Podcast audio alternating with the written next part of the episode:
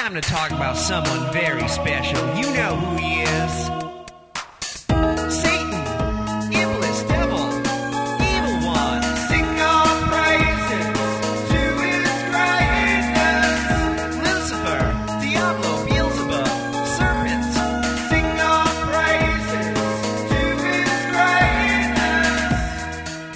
So tell me why you wrote this song about uh, Satan. I just got so upset about the appalling logic that Christians use to fuel their bullshit. And I thought it'd be really great to write a song that would take all of the logical arguments and invert them and pull them inside out. Isn't that what Satanism itself is, an inversion of, of Christianity? Uh, I'm not sure because if you take a look at the people around in America, they've got so much more in common with Satanism than they do with Christianity.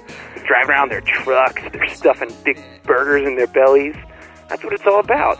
It's about the will to excess. So you, you don't really sound like a Satanist, be like. Oh no, I'm I'm hardcore, man. I'm all the way. You know, you know, I I'm telling you, it it does something for me.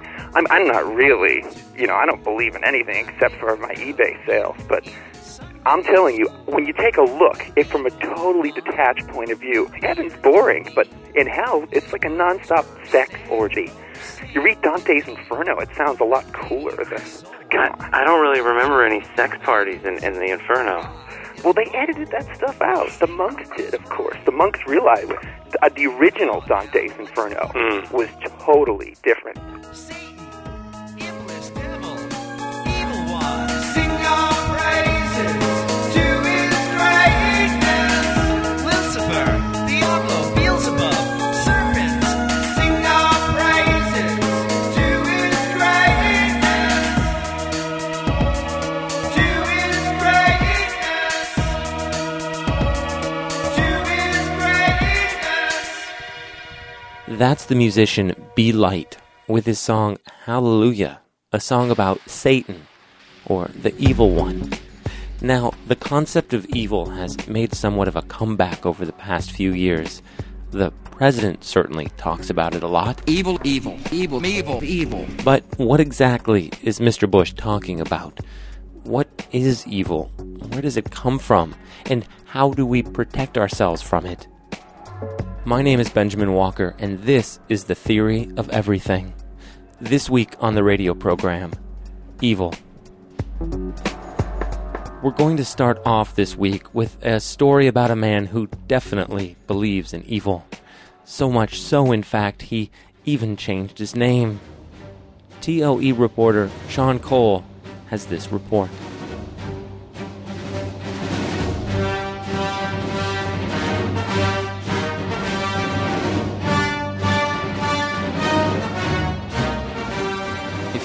30 or older, chances are this dirge is sending chills up and down your spine. It's the music ascribed to Darth Vader, evil ruler of the Death Star.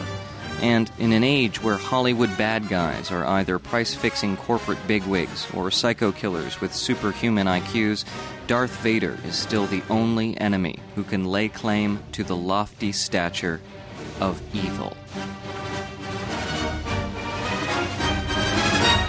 But what is evil?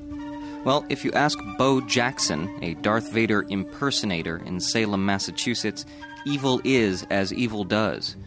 So when Bo lifts you up by your neck and holds you in midair, it's not a mean prank, it's an evil act. And when he goes grocery shopping for his ailing mother in his black armored suit, his cape flowing behind him as he walks down the cereal aisle, because he's the one doing it, he says, that's an evil act too. But I'm getting ahead of myself. Bo's 38. When the first Star Wars movie came out, he was 9. Like the other kids in school, the movie obsessed him. But he didn't have all the action figures and trading cards and paraphernalia like the other kids. Bo only had one action figure Darth Vader. Actually, that's not entirely accurate. Bo had and still has hundreds of Darth Vader toys and dolls of every size, made out of every material you can think of glass, rubber, porcelain. He even has a giant plush Darth Vader pillow, a rare collectible that today fetches as much as $300 on the internet. As a child, Bo was skinny and awkward. The other kids picked on him, called him Bomosexual and Little Bo Creep. It made him mad. But he was too shy to express his anger, so he'd just burst into tears. Darth Vader was everything Bo wanted to be commanding, vengeful, even violent. No, no, no, that wasn't it at all. This is Bo. Uh, I should mention here that two years ago he had a voice synthesizer surgically implanted into his trachea so that he could sound more like Darth Vader. No, I didn't care about those little punks. Then what was it? I mean, why Darth Vader? Cause he's evil. But what does that mean? It means he's not anybody's bitch. He's totally autonomous. Plus, he doesn't get caught up in stupid sentiment. You know what I mean? He's not like everyone else, limping around talking about their emotions. Darth Vader's focused. He keeps it simple.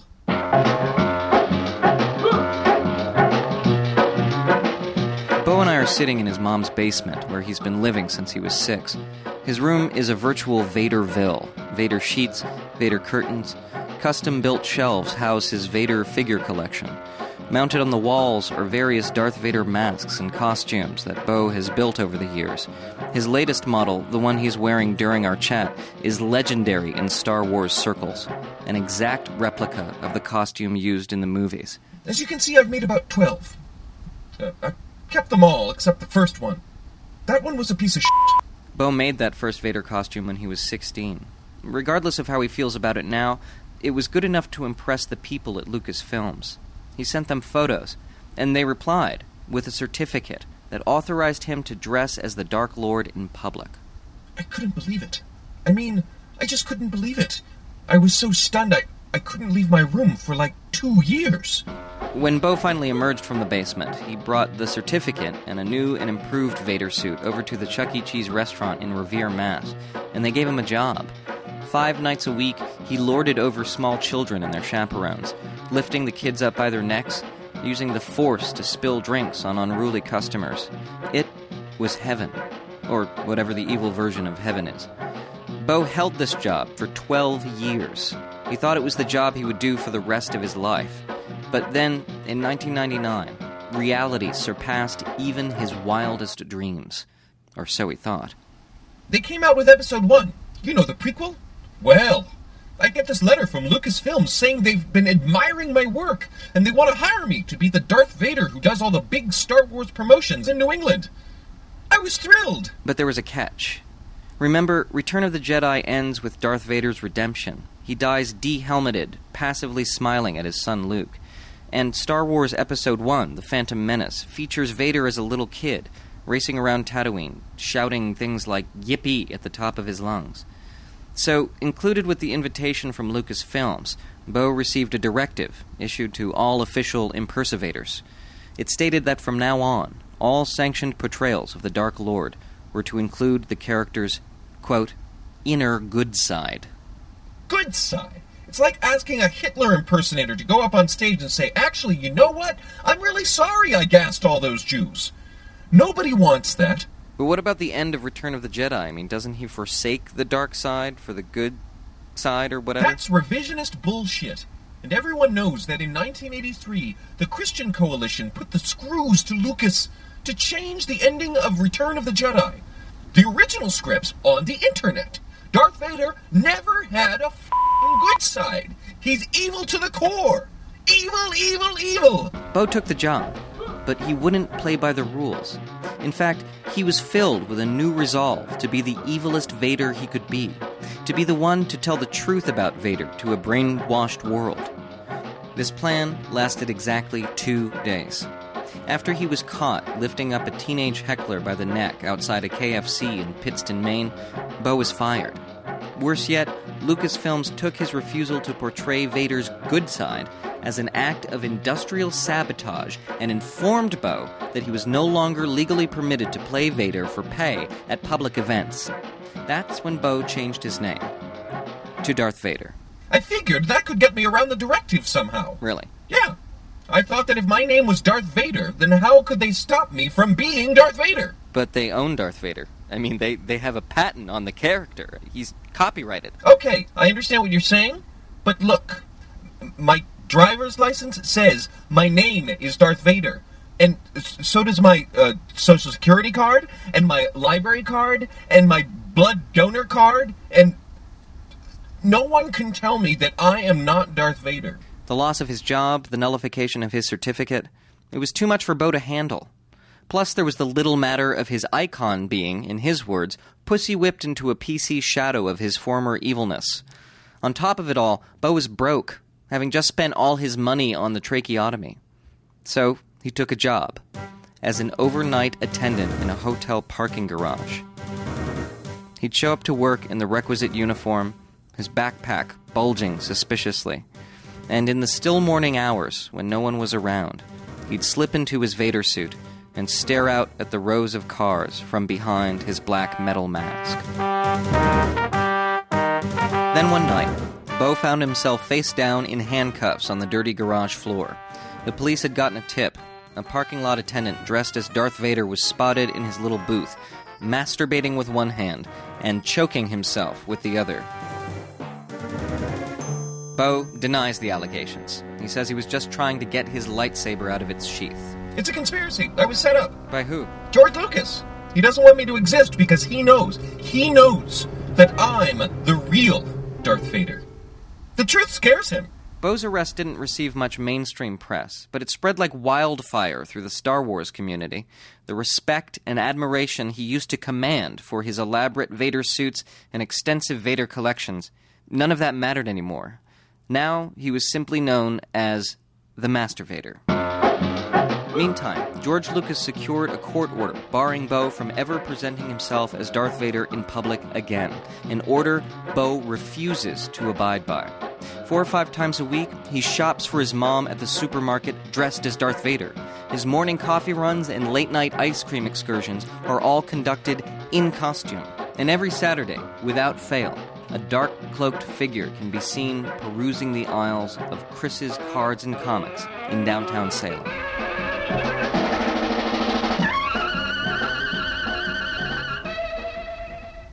Do you ever wonder, Darth, what your life would be like if, say, it was uh, Luke Skywalker or Yoda that made the big impression on you? I Your mean, questions have grown tiresome.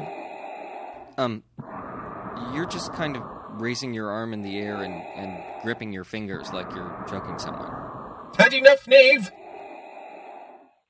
Sitting in his basement, watching Bo pretend to throttle me with his gloved hand, I realized how little we know about evil. We're conditioned to believe that human nature is essentially good, that evil is a choice. People certainly choose to do bad things, to carry out so called evil deeds. But how many people do you know who've consciously chosen to go over to the dark side? Perhaps evil is something that nobody chooses, but rather something that seeks out the weak, the scared, the alone. Something that chooses its own constituency. Silence! Hey, Darth? Are, are you okay? I have you now.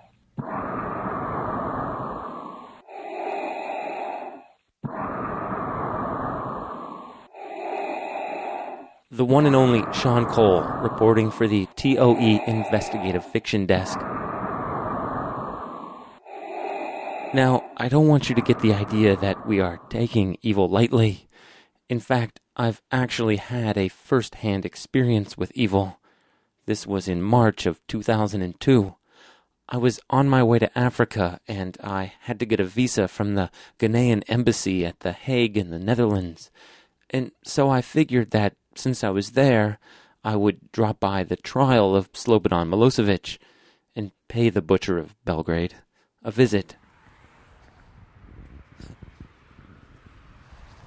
Check, check. Okay, we're rolling. Good day to you. This is Benjamin Walker. I'm in the Netherlands. I've just got off the train at Central Station here in The Hague. It's a quiet day. I took the train from Amsterdam to The Hague because, well, I wanted to see Slobodan Milosevic, who is currently standing trial for crimes against humanity. Don't know what the Hague people like to do on Friday afternoons, but The trial was getting a lot of press, and pretty much every article said the same thing how Slobodan was belligerent, defiant, constantly berating the magistrates, making scenes. But there was one article in particular that really caught my attention. It mentioned that the former dictator was doing a lot of reading in his cell. Books by John Updike, Ernest Hemingway. For some reason, I couldn't get this out of my head. In fact, the image of this petulant war criminal lounging around in his cell reading books kind of kind of drove me nuts.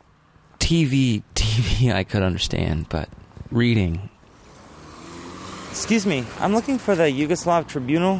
What building is that? Um, mm, mm, Joegoslavië-tribunaal. Hoe kan je het beste lopen? Keep going. Yes, to the right and uh, at the traffic lights to the left. Thank you so much. Have a good day. On your right side. You know those posters you always see in the library? They say things like, reading makes you human, or read, discover humanity. Well, I've always taken those at face value. That's why I'm fascinated with Slobodan Milosevic. Here we have the butcher of the Balkans on trial, forced to confront his crimes and his victims, but yet all he can muster up is contempt and scorn. No remorse, no empathy, but yet every night he goes back to his cell and puts up his boots and reads books. So I decided that obviously he um, isn't reading the right books. So I went to The Hague and brought him some better ones. I'm looking at myself in the window right now. I have all these wires and cables coming out of my pockets, and I'm holding a microphone in one hand and a bag of books in the other. Maybe I should take the sunglasses off. Excuse me. One of the books that I brought him was Flow My Tears, the Policeman Said by the science fiction writer Philip K. Dick. At the end of the book, Felix Buckman, who's the policeman of the title, has just learned that his wife's died of a drug overdose. He's flying around in his quibble car, weeping. Then he stops at this robot gas station where there's a middle aged black man in a top coat waiting for his car to be filled as well. Buckman gets out of his quibble and, on a little scrap of paper, draws a picture of a heart pierced by an arrow. And then they have this conversation. Here, let me read you a bit. The black man said slowly and firmly, but also a little loudly, These places, these coin operated robot gas stations, are downers late at night. Sometime later on, we can talk more where it's friendly. I can tell you're feeling down at the mouth, you know, depressed. That's why you handed me that note, which I'm afraid I didn't flash on at the time, but do now. And I've had that sort of inspiration, or rather call it impulse, from time to time during my life. I'm 47 now. I understand. You want to not be by yourself late at night, especially when it's unseasonably chilly like it is right now. But it's okay. I can dig it. Don't worry about it one damn bit. You must drop over. You can meet my wife and our kids, three in all.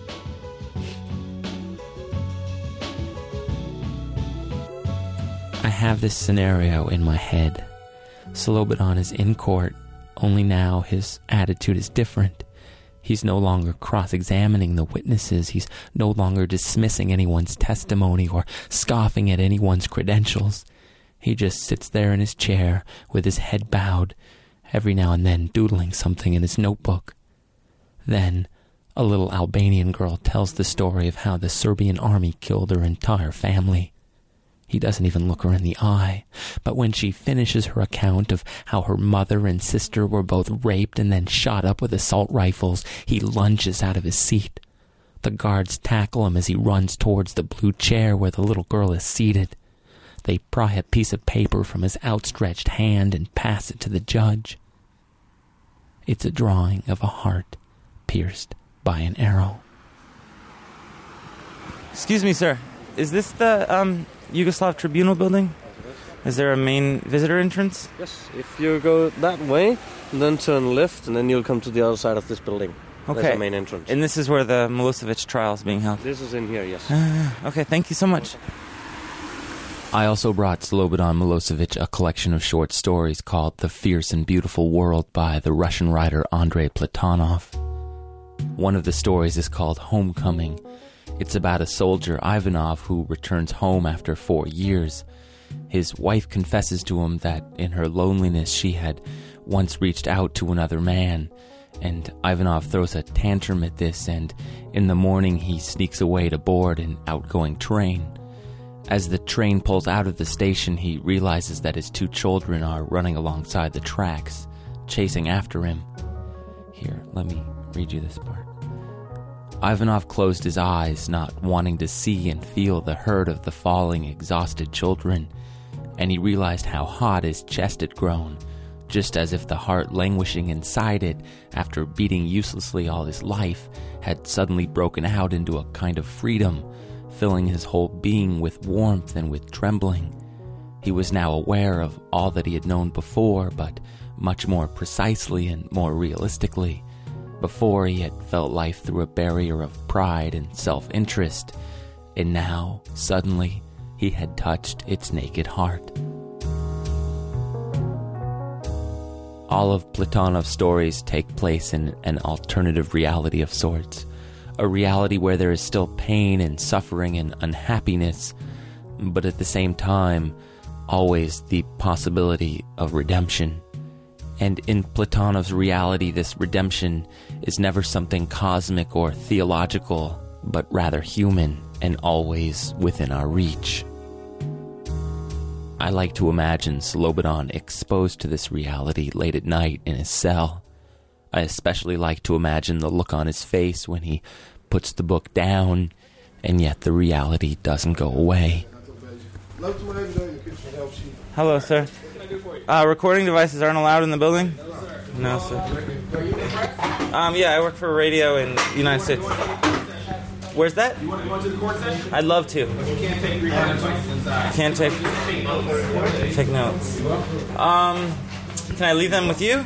Uh, we will lock them in the locker yes. You will lock them in a locker. Okay. The courtroom was separated from the press room by a wall of glass, but I was able to sit pretty much directly in front of Milosevic, and he definitely noticed me because I, well, I waved at him. And of course, a guard immediately came over and informed me that waving was absolutely forbidden. So I refrained from making any further gestures, but I wanted to, you know, point at me, point at the books, and point at him. All right, here's the deal. I'm in the main lobby now. They're playing on the monitors what I just witnessed in the courtroom. Um, the judge is about to ask Slobodan Milosevic if he has any concerns with the new eight hour timetable, and he's totally going to go off, uh, which you'll hear uh, his translator, the woman in English. For some reason, he's not addressing the court in English today, but listen, okay, here we go. Mr. Milosevic, is there something you want to raise on this? Yes, I did want to say something. From 6 to 8.30 is the only time in which I can use the telephone, which means two and a half hours in the evening. The possibility I have to communicate with my associates will also be restricted because that time has been limited to 8.30 when everything closes down. So I won't be able to use the public phone box which exists in the corridor either after that time. Let me repeat, I make no requests, I don't ask for anything, but I want it to be known what conditions I have been placed in. And if this is a way to abuse and mistreat the accused, then I would like to have this understood in this way. Uh, because in the time that I have at my disposal, I'm not able to uh, see to my basic human needs, especially as you intend to have this last endlessly. But a human being does have the need to uh, breathe fresh air, to eat, and to communicate. But as I say, let me repeat, I'm not asking for anything. I just want this to be noted. Is that not amazing or what? Poor Slobo doesn't get enough time to use the telephone. You know, as I stood there listening to him go off about how he's being so abused, all I could remember was how back in 1995 I used to work at this little magazine store and we'd have NPR on all day. So I'd pretty much stand behind the counter and just listen to story after story about how the Serbian army was overrunning safe areas and massacring villages. And I remember all I wanted to do was find Slobodan Milosevic and rip his arms off and beat him with them. And now, 10 years later, I'm here at his trial, bringing him reading material. I've just delivered the books now to the registry, and they've promised me that they will give them to him at the beginning of next week. I wrote a little note on the inside of the Platonov book. I wrote, uh, Dear Slobodan Milosevic, I understand that you love literature, so I have brought you these books. I hope you enjoy them. And then I signed my name and wrote my address, which is insane because, like, this guy could have me killed. I mean, what if he thinks I'm mocking him? Oh man, I totally should have not given him the crime and punishment. The third book that I brought Slobodan was Crime and Punishment by Fyodor Dostoevsky. You can see how this book could be misconstrued, but Crime and Punishment really was the main reason I went to The Hague. You know the story. Young Raskolnikov kills the miserly old moneylender after deciding she doesn't deserve to live. Then he spends a few hundred pages fighting his conscience, his family, a police detective, and the love of a young street prostitute until finally he breaks down and confesses his crime and is sentenced to prison. The book ends with an epilogue in which Raskolnikov finally comes to understand his crime and his culpability. But it's more than guilt or an acceptance of responsibility, it's transformation. Let me just read you the last two sentences. But here begins a new account the account of a man's gradual renewal the account of his gradual regeneration, his gradual transition from one world to another, his acquaintance with a new, hitherto completely unknown reality. It might make the subject of a new story, but our present story is ended.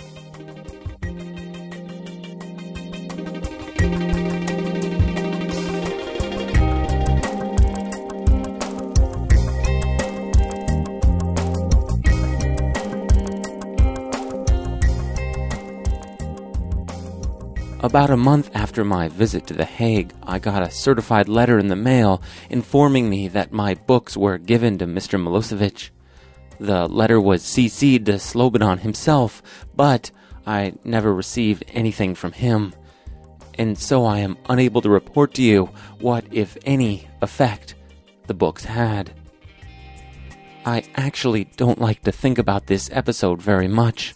My gesture of goodwill seems totally nonsensical today. Absurd. Perhaps I'm just pissed off that he never bothered to send me a thank you note. Or perhaps evil, as the young hero of the movie Time Bandits discovered, is something not to be touched. That's it for this week's program. Special thanks to Jay Allison of Transom.org for featuring the Darth Vader impersonator piece I did with Sean Cole. As for the Slobodan Milosevic piece, I have to thank Barrett Golding and Larry Massett of HearingVoices.org and Dean Olsher and Michael Kavanagh of The Next Big Thing. You can find more information about TOE on the internet at www.toeradio.org, as well as a complete audio archive. My name is Benjamin Walker. Be sure to tune in next week for another Theory of Everything.